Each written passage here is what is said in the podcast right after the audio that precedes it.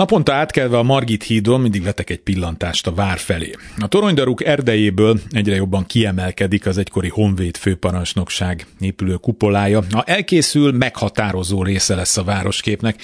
Na, nem annyira, mint a hídról túl jól is látható moltorony, de azért markáns. Hétvégén felsétáltunk, gondoltam közelről is megnézem a nevezetes építkezéseket vasbeton szerkezetek mindenfelé, amiket gótikus, reneszánsz és még ki tudja milyen töltelékkel látnak el. Olyan épületeket húznak fel a megmaradt valóban középkori kis házak között, amik már építésük idején, tehát jellemzően a 19. században is csak hasonlítani akartak egy évszázadokkal korábbi időszakra.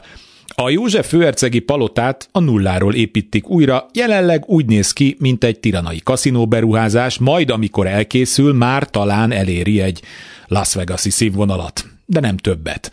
Díszletek épülnek, félreértés ne essék, mindez nincs ellenére a közvélemény elsőprő többségének. Egy olyan épület, ami reflektálna a környezetére, de közben mai, megvetés és gúnytárgya lenne. A turisták többsége se lesz boldogtalan, meg annyi remek fotó lehetőség, az Insta ismerősök Szőultól Tokión át Dallasig meg nem fogják kutatni, hogy a háttérben álló cirádás palota tegnap előtt vagy 200 éve épült. Az egész projekt kompatibilis minden közönség igényel, közben a kormányzó elit is elégedett, hiszen a fejükben élő, leegyszerűsített és idealizált múlt jelenik meg vasbetonba öntve, cukormázzal és pátosszal borítva.